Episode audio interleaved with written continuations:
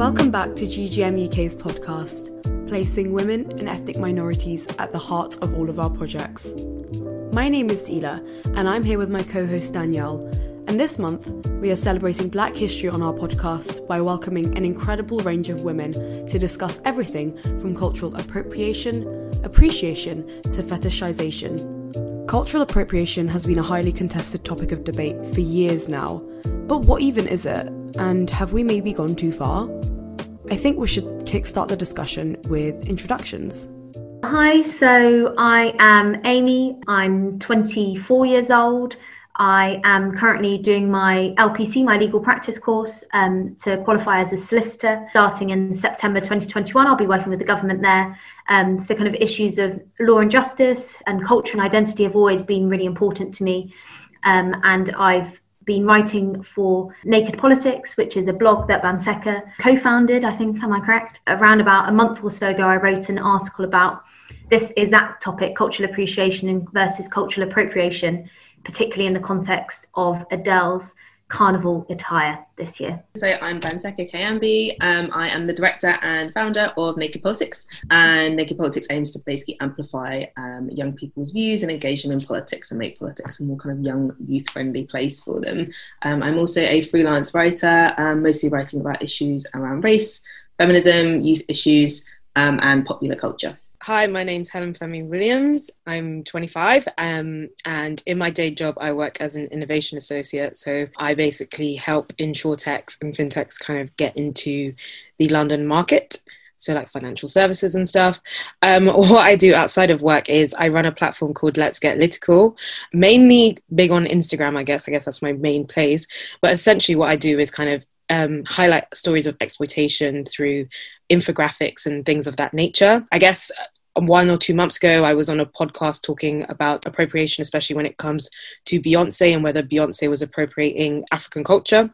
And I've also written articles. So I wrote an article for The Guardian, um, especially at the height of the Black Lives Matter movement, and kind of talking about my experiences growing up being Black and British. So, yeah, and I've just launched a business called The Litical Consultancy, which h- helps to aim um, to stop companies from virtue signaling, but actually make real change within their practices. Nice to meet you all, and thank you for joining me and Danielle today.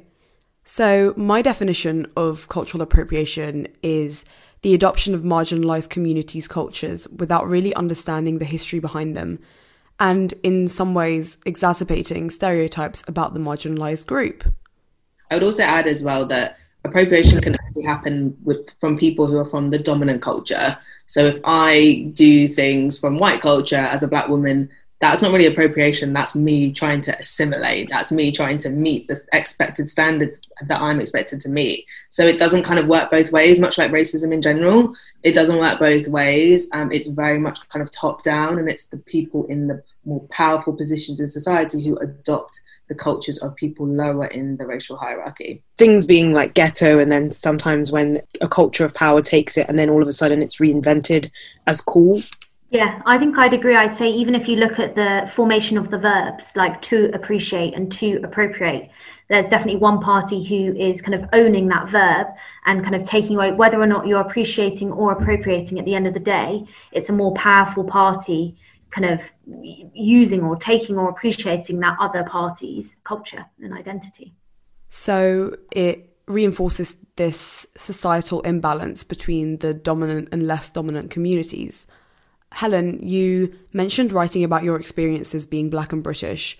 What were they like? So I, what I would say to that is, I grew up in very central London. Um, so to me, it was very normal that everyone had like two or three cultures within themselves, uh, or two or three identities. I guess like I've always seen myself as a like a Londoner more than I've seen myself as like British or English. And I think maybe that's semantics, but maybe that's just the way Londoners see themselves when you have like multiple identities. So even though our school was all segregated, because in some senses we all kind of had our own cultural elements that we brought to it, there was this kind of element that like we're all kind of we're all kind of battling one or two cultures, and that's absolutely normal. That's very very normal. I think I didn't kind of realize, or maybe I did realize and I didn't really know. But when you start, when I started to, for instance, go to university in Nottingham, you start you start to kind of realize how white England actually is. And you start to realize that this bubble you grew up in is really just London and it's not necessarily the representation of what England is as a whole. So you I feel like I went from a bubble of kind of everyone is different to a bubble of people don't even know like the basic knowledges that I would expect anyone to know who grew up in London. And then I guess after that, I, I lived in Malaysia for a bit, which was completely cultural shock. And you kind of have to battle this notion of like people not even seeing like black people before. And then coming back to London to kind of work, I kind of work in a very white male, old, predominant um, area. So obviously, someone like me, when I'm walking around, I definitely stand out. Even though I work in London, I work it for a very old organization. So I think for me, the way I always have to battle it is always trying to bring my full self to work because I'm in an environment where a lot of the time people just don't know what I go through or understand the experiences of a black woman and the strange niches and quirks that come with people and their microaggressions on how they speak to you. And sometimes I'm not sure if they realize they're doing it or if they're just gaslighting me. It is horrible to hear because it's like you grew up in central London, you also work in central London, but it's like what one or two tube stops away and it's a completely different world it's a completely different world and i think especially because i work in like the financial services and stuff it just doesn't it's not really a good representation of you got to remember as well people commute into work into london. They're not in some ways they're not really londoners and they're not really people who i kind of grew up with. They're people who moved to london for work and stuff. So london is such an amazing city but you do have so many cracks within the concept of what it is. And growing up here is very different to working here. And you can see that even from the people who perhaps you went to university with who then moved to london post university they're not necessarily coming from the same background as the people you grew up with. So we're kind of like battling these two identities or maybe multiple identities. Maybe i'm doing what i've always done but just I've added on an, another identity. Yeah, I think just in terms of London and my experience, I, I grew up in London, but southwest London, um, kind of Teddington, Twickenham, Kingston area. So kind of completely much kind of whiter. The kind of classic, only a couple of people who aren't from a white background in your class, kind of at school.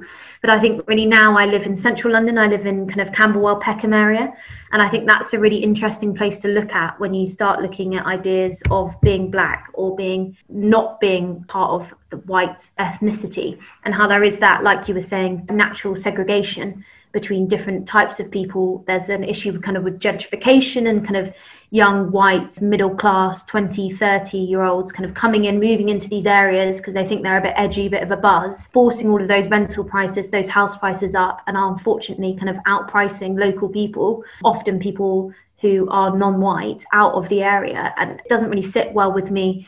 And kind of the part that I play in the process is something that I do think about something do think about it all the time. I am confronted with it on a daily basis whether that's you know getting on the bus or just literally walking out the street just outside my house.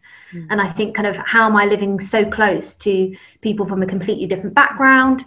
And yet am I really like you were saying, the cracks, am I really understanding? Am I really seeing? Am I really talking and communicating to different people who aren't like myself, kind of 20, 30s, living in London, working, middle class? Probably not. Like, I mean, it, when I went to university in Nottingham, for instance, I wouldn't necessarily let's say I was indulging with talking to locals all the time and like yeah. really getting part of like what it was like to grow up in Nottingham. There's there's obviously going to be a divide wherever you go, but perhaps London has just got, become so extreme that you know the average person can't just live here. And like you said, once the housing prices go up, then you you you actually break a whole community, which is mm. like you said, we see in Peckham.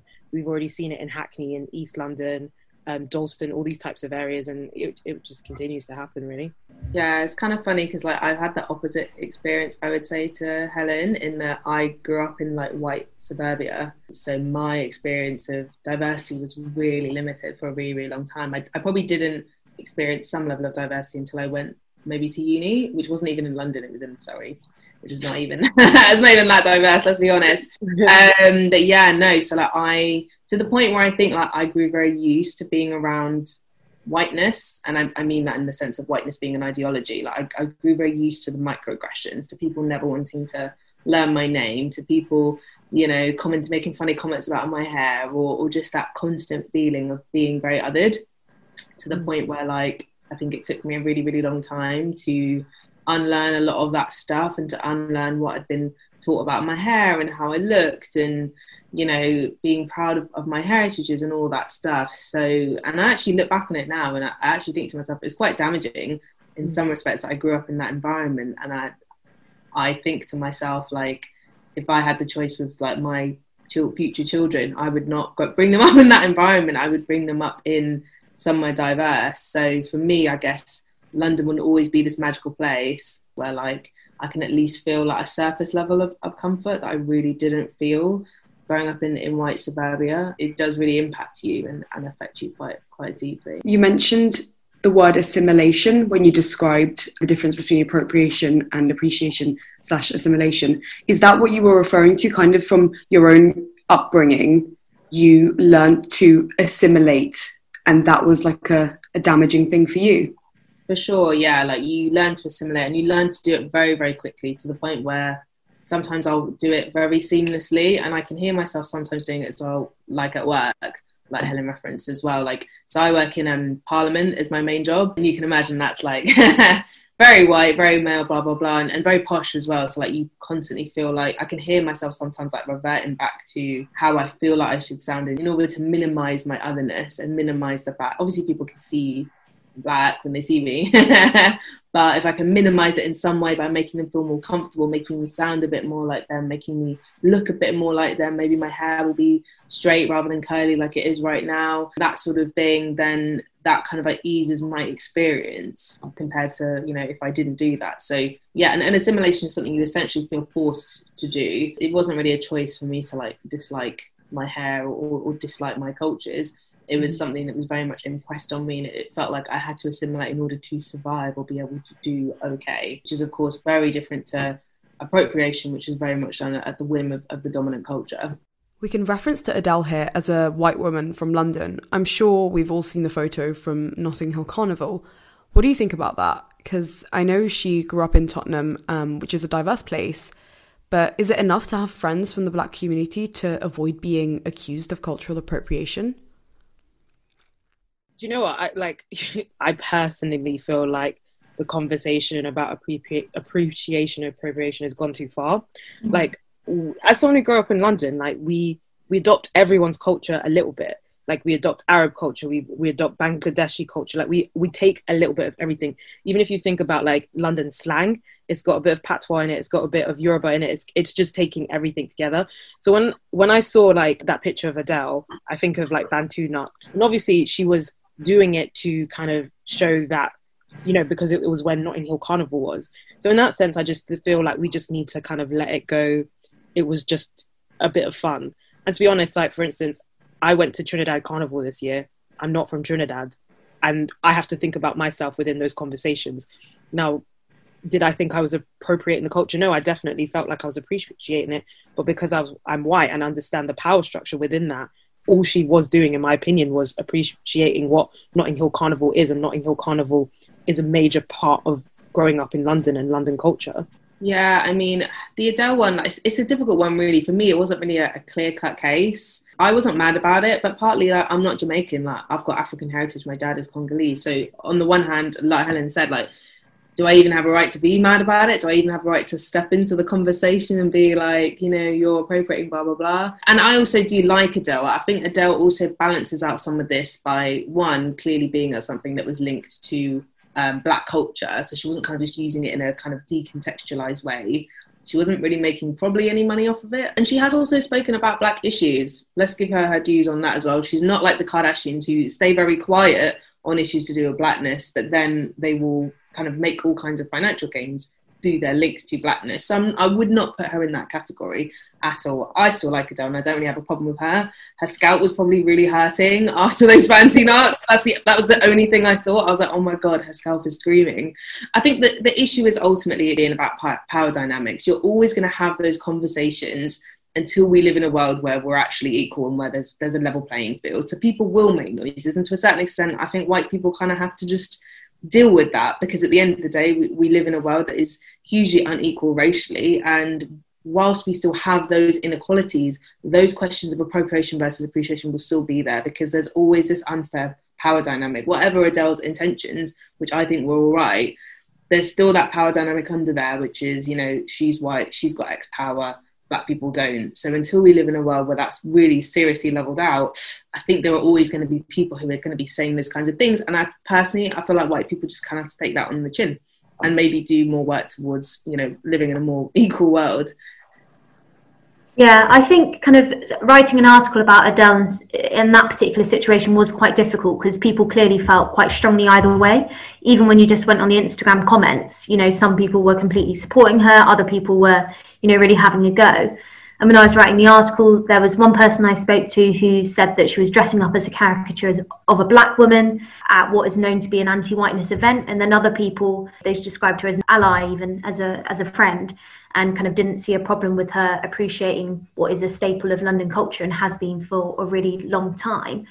I think it kind of goes down to what Banseka was just saying there. It's an issue of, as a white person, you are a member of the dominant group, and therefore, what I would have maybe wanted more from Adele was taking more of a moment to sit and think about the the platform that she has, the voice that she has, and the way that she was going to approach that issue. Maybe she did. I don't know. We don't know what her true intentions were we can only kind of think about them and surmise what they would be. But I would have liked her to think a little bit more, take another second before, you know, uploading that Insta. Yeah, and that sort of a thing as well. Like sometimes in this conversation of appropriation and appreciation, we're kind of adopting American culture because of the way America is structured. It's always going to be a conversation about appropriation because the power dynamics are just so harsh and violent in a lot of ways. So when people take appropriation and appreciation, I do think we need to put it in the British and the London context. So like me, like I said, I don't necessarily feel like I can speak on it because I'm not Jamaican. However, I can understand that the Jamaican community can feel like everything that is theirs has now become everyone's, i.e., Notting Hill Carnival being a good example. It's kind of lost its meaning in a lot of ways. But that then again, when, for instance, people wear my sort of traditional dress, people in my culture overall, obviously, I can't speak for everyone, but people enjoy it. Like people appreciate it, and I just think sometimes we lose this message in the kind of violent political rhetoric, and it's not necessary. Sometimes, sometimes we can just be like, let's look at it from from Britain. Let's look at it from London. Let's look at that person's intentions, and I think that's sometimes where I try and take it from.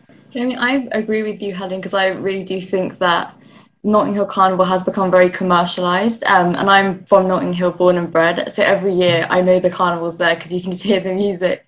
And over the past few years, I've noticed that there are lots of people from different races that come and they just go there to get drunk. It's got to the point where loads of people in the local area don't even want the carnival anymore. They just want it to be banned or moved to a different location. And it's sad because when I was younger, I would always go to the carnival. I'd look at the floats, um, and then I'd always have the coconut water. It would be something that I really enjoyed, but I do feel like it has really lost its meaning. And with it becoming virtual, I feel like the meaning has come back a bit because there's not that opportunity to go out and drink. But with a, an event like the Notting Hill Carnival, you want it to celebrate the Caribbean community and the multi diversity in Notting Hill. But I guess the question is how do you make sure that people from other races enjoy it without culturally appropriating or doing it in the wrong way? Personally, I think there's a level of education. So, like, I'm the same. Like, I don't live too far from Notting Hill, and it's something. Even as a kid, I I have very good memories as a child. And if I speak to my mum, my mum talks about her being a teenager and going to Notting Hill Carnival.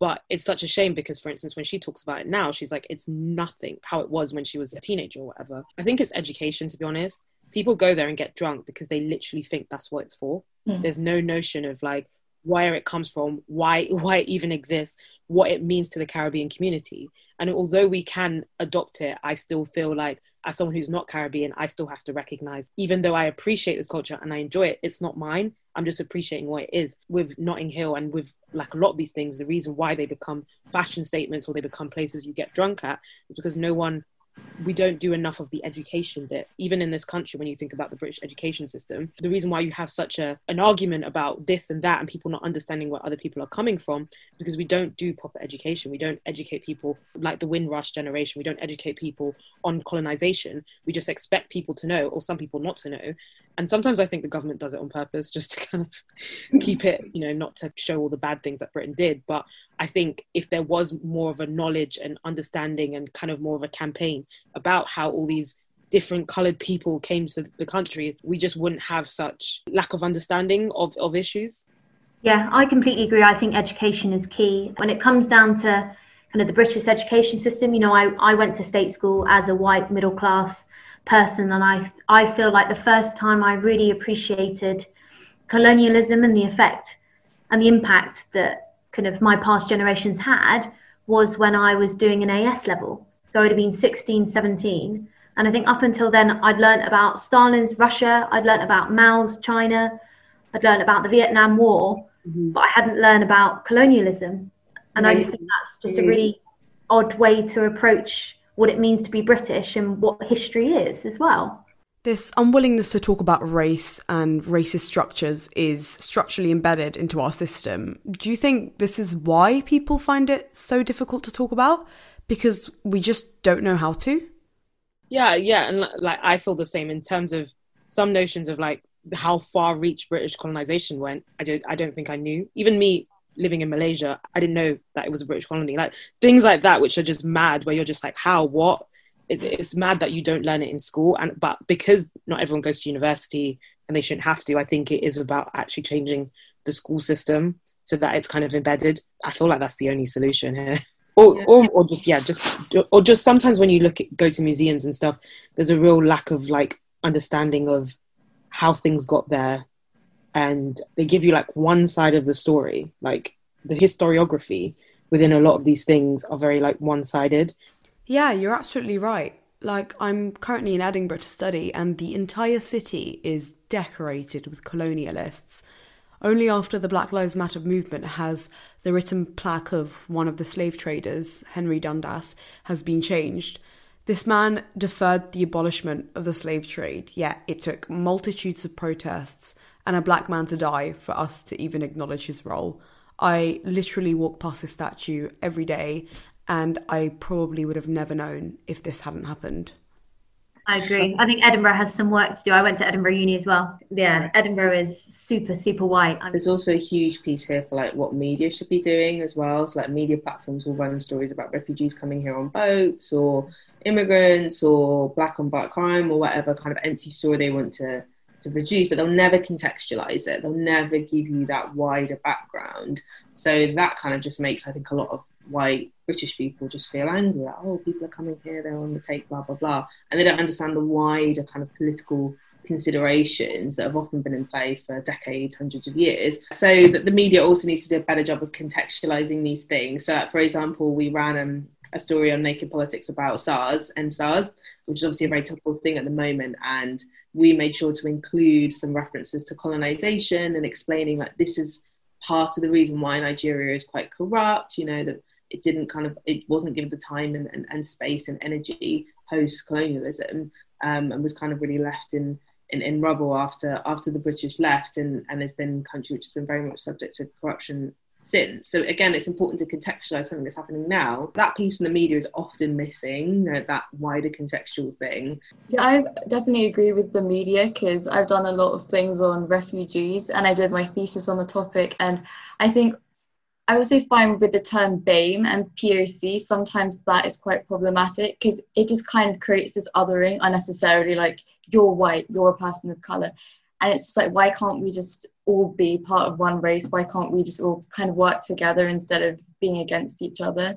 And when I was growing up, I went to Catholic schools and the majority of people were white and i just never really thought about race that much because i didn't feel comfortable talking about it with my peers and it's also like they've never had to talk about race so why am i just going to bring it up and sometimes i feel like when you talk about race with people that don't understand they say why are you trying to be a victim there are so many other things that people look at when they look at you why do you have to make it about race and for me that's the upsetting thing is that i'm only making it about race because for so long, people of other countries um, that aren't white, they have to fight even harder than everyone else because they are constantly seen for their race and nothing else. Do you think there are any damaging consequences that come from racial ignorance? From one extreme of othering in the media to being fetishized for your race? I think I get that a lot, or maybe I think black people in general, like black males and black women, are constantly kind of seen as sexual objects anyway. For me, it shows itself in ways where, for instance, the last time I was sexually harassed at like work, it was like a white woman. And when I tried to kind of explain that there were like racial undertones to the situation, I felt as though they didn't understand what I was talking about because the conversation was so nuanced. You know, the conversations about my hair, the conversations about my body, and these types of things. I think sometimes then people don't need, people can say, okay, somewhat that was sexual harassment, but they couldn't necessarily understand the racial undertones of the conversation. People don't see it that way from the outside, even though we know it's racial fetishization because of the way the specific things that were acknowledged that were so stereotypical to like a black woman's body and stuff. Growing up in London, everyone is diverse, but then yeah, going to somewhere like Nottingham, where to some extent, like especially in first year, some people had never really interacted with black people. So to see someone like me who's so dark or whatever, it's like, oh yeah, like I've never like I've never, you know, been with a black girl and it's like, what do you want me to do with that information? Like why are you telling me this? But you seem to think that this is like a particular fact that you should tell me. And I don't know what that's meant to do with me. There's like this weird racial play that I just don't want to get into. Like I have no time for it. I don't even want to entertain it. I also don't want to like teach you why that's wrong because I think that is weird that you think that's mm-hmm. okay. I've got a hinge profile and I screenshotted the message from someone that someone sent me and they basically said like, "Oh, I've never been with a black girl. Like, are you interested?" And I was just messaging back like, "What's wrong with you?" But it's also like, I'm not here to teach you because for you to be X age and think that's okay is just very weird. And I think it just it kind of worries me because I'm like, how many white males go around fetishizing non-white women and thinking it's like interesting to us or thinking it's okay to say out loud. It's just so normalized now, not just with black women, but with Asian women, native women, Muslim women. Like they just take aspects of their culture, sexualize it, and then capitalize off it. Like themselves and their culture is almost commodified. Absolutely.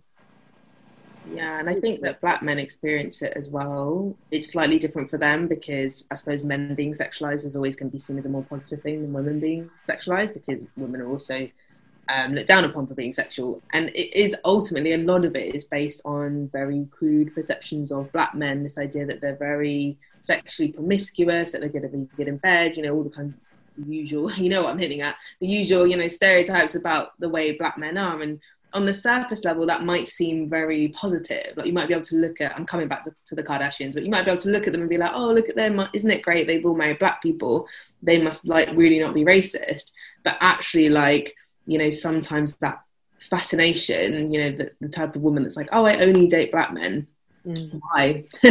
what, what stereotypes are you holding about black men that are actually in many ways quite dangerous? Makes you say and, and, and, and think that it's incredibly dehumanizing for them. You know, they are seen just through that very narrow lens of being hyper masculine, highly sexually active, highly sexually promiscuous. And actually, that's really reducing black men to a very narrow dimension of, of existence. You know, I think it's one of those things that, again, like white people might say without necessarily realizing, like, actually, that's not great that you that you say that or that you think that and you need to question like why why is it that you say those things and that you, you do only date black men? Like is it are you basing that on a stereotype? Maybe it's just a preference. I'm not against preferences but i think people just sometimes question that a little bit more and think to themselves what what does that mean when i when i say that when i think these things?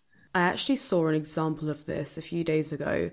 I think it was adele on an snl skit called africa where various women were hypersexualizing black men and encouraging African tourism and just being really derogatory. I found, I found such a deep, deep connection here. You can feel it in your stomach. yeah, and I would say, like, even within my experience, I spoke to like other black men working like the financial services, and I was like, yeah, this thing happened to me. And they were like, yeah, that happens to me with like white women all the time and like talking obviously about like their like bodies in such a sexual way. So I was like, clearly this is such a problem. But like, okay, organizations can like look at sexual harassment, and if you tell them about sexual harassment, most organizations take it very seriously. But what they lack is the nuance to understand the racial elements of these situations. And I, like I said, I've been through it myself, so I know there's a real lack of nuance. And yeah, no, there's definitely a problem. And I think with black men, they experience it just as much. And I think even in my situation, because it was a woman and not a man, it was so difficult for me to understand that it happened. It took me like six months to realize it, but it was because I was like kind of processing the racial and the gender like norms of the situation. So I think like the racial fetishization is such a particular thing that we're not maybe talking about in as much detail as we should be. Yeah, and I think this is where like conversations around intersectionality need to come in as well. Like it's not just feminism and racism and homophobia. Like you can suffer all of those things at once. And the way in which you experience sexism, for example, as a black woman will be different than the way a woman experiences a white woman, sorry, experiences sexism. So this is also where people need to get in with the lingo and that the understanding that these systems all work together rather than sit separately. Um, otherwise, you're seen through the lens of white feminism, which is actually no good to you because you're not white. Banseka, can I take this opportunity to go into your article about the Kardashians? Yeah, I've already mentioned them twice, but yeah.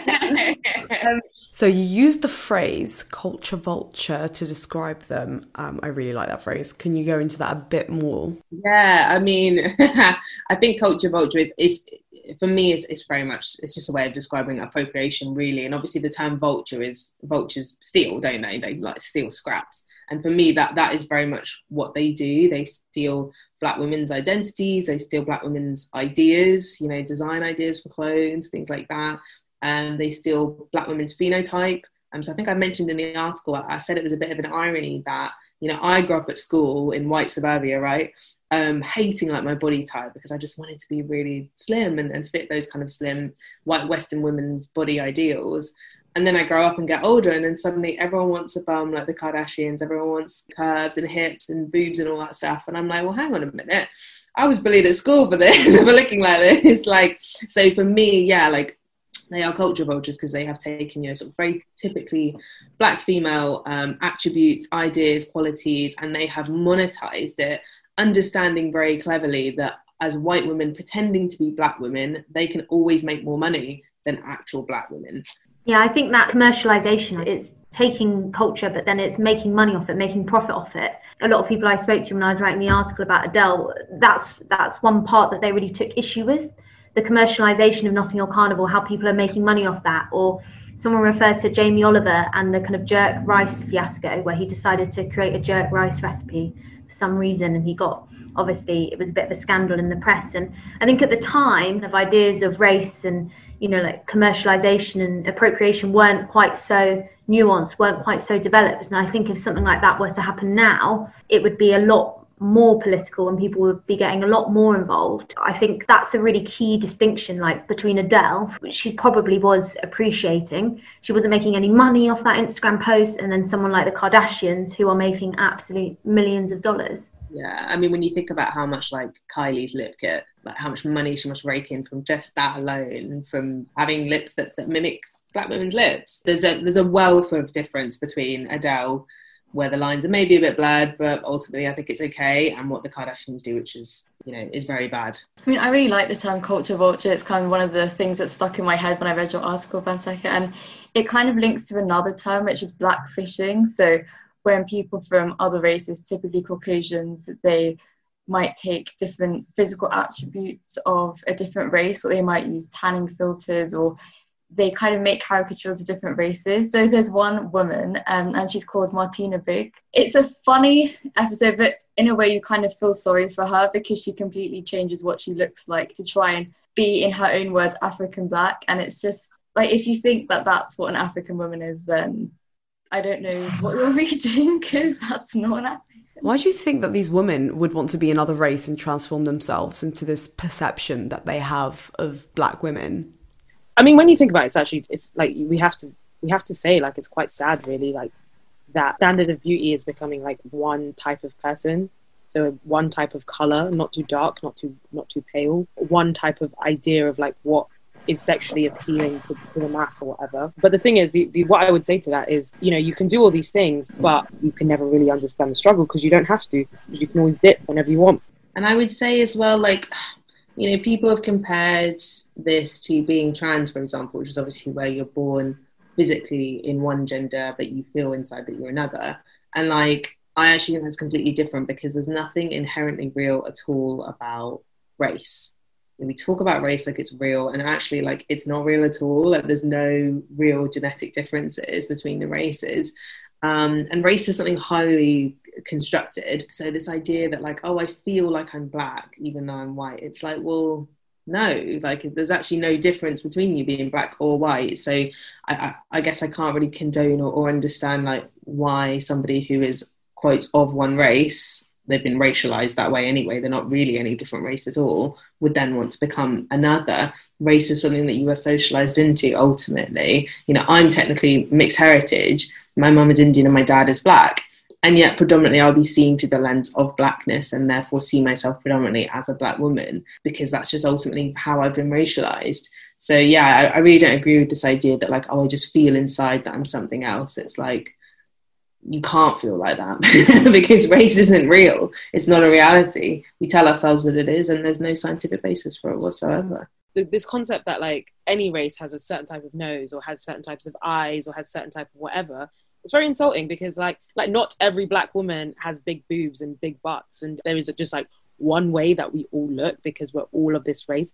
It's insulting because you're creating a caricature because you see a certain x amount of black people or asian people or white people that look a certain way and you're saying that everyone looks that way and it's just not true because then you you kind of diminish this concept of diversity within like black culture itself and diversity within like just the way people can look. And if you are for instance a black girl who does not look like that then all of a sudden, where do you sit within the culture? Because you are not less black in any type of way.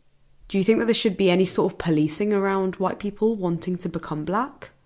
I just think this all comes back really to education. I find myself these days finding it really hard sometimes to talk about race with a lot of people because it's just like you're over here and I'm over here and we're having two very different conversations right now and it's and you get to a point as a black person where it's like I don't have the energy anymore to, to keep explaining things that are now very basic to me. So for me, it's, it's all in education, you know, stuff like the black curriculum, colonialism, and all this stuff in schools. Like it, the key has to be in education, and then hopefully we'll see a lot less of this as we kind of strive to a more equal world. When we live in a more equal world, maybe a lot of this stuff just won't matter. There won't be any appropriation because we'll all be on a level playing field and no one will care. But we're not going to get there without education, I guess. Yeah, I think that's a really interesting point to make there about whose responsibility it is to talk about race. And I and I feel like, you know, after speaking to a lot of black people about race, they've said, you know, why do people keep asking me? Why do white people keep coming to me and asking me, oh, what can I do to help? How can I, you know, how can I not be racist? Is this racist? Is this not? And I just think that racism isn't just one party. It's not just black people being black. It's white people being white. It's whiteness and blackness working together and creating this snowball effect of racism. And I think that ultimately the responsibility does lie with white people. Like, of course, we want it to happen in schools. Of course, we want it to happen in our media. But also, you do have to take the time. You just have to go out and you have to find it. And when black people are talking about race, you have to listen. You have to read the books. You have to read the literature. You have to watch films. You have to watch videos. You have to talk to black people that you know, but not ask them all the time. You and then if you feel uncomfortable you feel uncomfortable. I i just don't think it's a problem white people feeling uncomfortable. I don't think it's an issue. Sometimes i feel like you can never fully appropriate a culture because technically you're taking the physical parts of things that people see on the outside but you're never going to understand.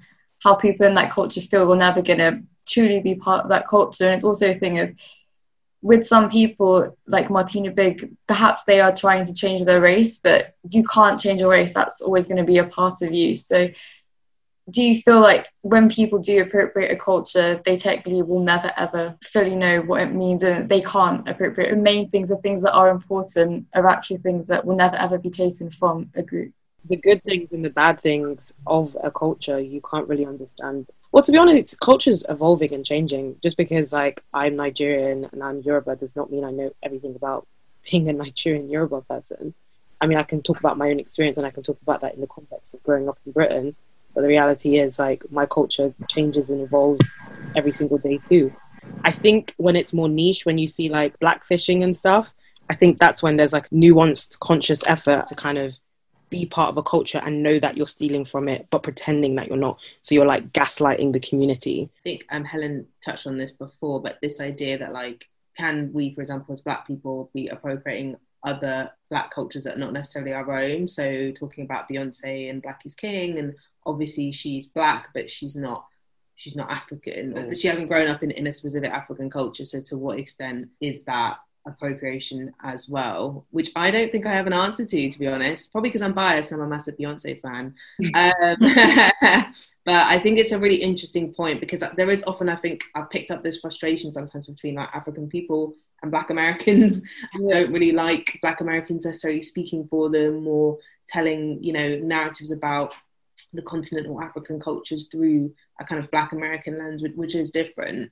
So yeah, I don't think I even have an answer on it, but I guess I'd just be really interested to know maybe what other people thought about it. I think when it comes to um, people like Beyonce or whatever as a whole, I think like I'm in a privileged position in some ways as a Black person where I can trace my history back a hundred years if I really wanted to. I could go to my great granddad's like house, and I think when Africans a lot of the time do talk in that way, I think we're being very insensitive to the fact that like a lot of black people across the world have lost hundreds and hundreds of years of their history. And all they know is kind of they can trace it back to again slavery. So i think for us to, to look down on people trying to find a notion of what who they are and what blackness means to them i don't think i can tell you it's wrong. Where it becomes wrong is when you again you don't do the education taking it for a music video not understanding like the historical ideas of it but equally, like I said, I can't judge you, especially when you don't have the privilege of me to know and trace your history back hundreds of years. I think there are blurred lines within the black community about what cultural appropriation is, especially between African Americans and within the continent. But does it really matter, like you said, if African Americans appropriate a culture that they may well be from? But what I find quite insensitive is when North American artists appropriate religion, like Drake rapping lyrics which are laced with Islamic words when he's not a Muslim, and Rihanna using an Islamic hadith in her Fenty shows. Surely it's not right for artists to use Islam and pretty sacred Islamic hadiths. Be, I find that to be such a tough one because like half of half of Africa is Muslim, so yeah can they be like because i think there is a conversation there which people don't really talk about where it comes to like being muslim. It's just about being like arabic and and or being from the middle east and actually half of africa muslims and christians live in harmony. I know that but what i don't understand is why drake with no connection to islam is using these phrases in his music. It's an interesting one. Because like you know how i was saying like for instance if you grew up in london people say like patois terms yeah, but, like, instance, like the school I went to was very Arabic. So like mm. people like me who's not like yeah. Muslim or Arabic, people would say inshallah. People people people kind of like put it into their everyday language. Yeah. Well, I went to a predominantly Arabic school. So in that sense I would just be like, well that's just people talking. Yeah. But then maybe people would say that about like saying wagwan or something. Do you know what I mean? Yeah. I think for me with the language and stuff is it's like if you want to eat jerk chicken mm-hmm. and rice and peas and you want to say wagwan, you want to say peng and whatever, that's fine. But just make sure that when you're confronted with racism, when you know you've got opportunities to challenge racism, anti-blackness within your spheres, you make sure you're doing that. To counterbalance the fact that you're using our culture all the time, you better make sure you're also putting in the work and defending that culture and defending mm-hmm. those people who make that culture as well. Don't just take from the culture and then you never you keep your mouth closed when your grandma's got something racist to say. Uh, so that I think that's kind of why I draw the line. But language is hard, as you said, like especially when you're growing up in a, a multicultural environment like London, where you know there is that really wide mix of of, of different cultures. It's, yeah, I guess London is just its own country. I think so. That's the only conclusion I have. So I think to round up, it would be nice to think about cultural appreciation slash appropriation as a positive thing. So, do any of you have any case studies or perhaps where you've seen it being used in a good way to raise awareness for a cause? I was lucky enough to spend three months volunteering in Nepal in a tiny little rural village there. And I think culture was definitely, you go and you think it's going to be more of a one way thing of kind of you learning about local culture, um, kind of another race, another religion, but actually you don't realize how much it is a two way street and you're learning they're learning about your culture you're learning about their culture and you're also learning again about your culture. When you're at, when you're taken out of your dominant culture and placed somewhere else you don't realize how much you do have to learn about yourself. And i think you know there were some really poignant moments. Those cultural boundaries just really merged and it was just beautiful. And i think that that was complete appreciation both ways of each other's cultures and you know there was no money made off it. It was more of a personal experience but i do think that that was definitely kind of a force for good in my life. And hopefully in those well i know in those people's lives one of the girls i went with she was about to be put into kind of a forced marriage. And she after talking to us and listening to our views over the course of three months you know felt strong enough to say to her parents that that wasn't what she wanted and she wanted to go to university. I think that's something that happens and unfortunately it's something that i don't agree with and i'm lucky that i've grown up in the west so it's never been something put upon me but it's lovely to see examples where there is that change happening where women are starting to find their voice. I also just might just talk about a more personal example um, I'm Nigerian, and when I was younger, like 10 or 11, and I went to Nigeria, my mum's friend came. Her friend is white, she's Hungarian, blonde hair, blue eyed, and she came with us to Nigeria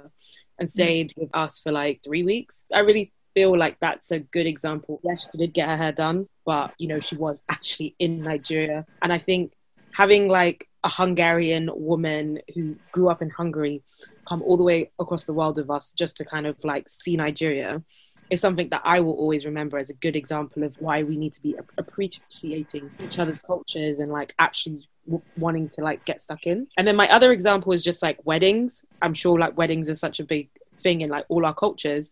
And I really appreciate like, for instance, being able to go to weddings that I'm not from, being able to, you know, like go to a Malaysian wedding or an Indian wedding and really just be fascinated by like every single thing and every single tradition and, and all aspects of those cultures and vice versa, having like non-Nigerians come to our culture and wear what we wear is things that I really appreciate. And I think maybe weddings is just always that one time where everyone's just like on good vibes and just wants to like enjoy and like be fascinated and just wants to see. My example is also a wedding. So I've been to like a couple of Indian weddings and it was really cool to see white people really having done their research in terms of what they were going to wear.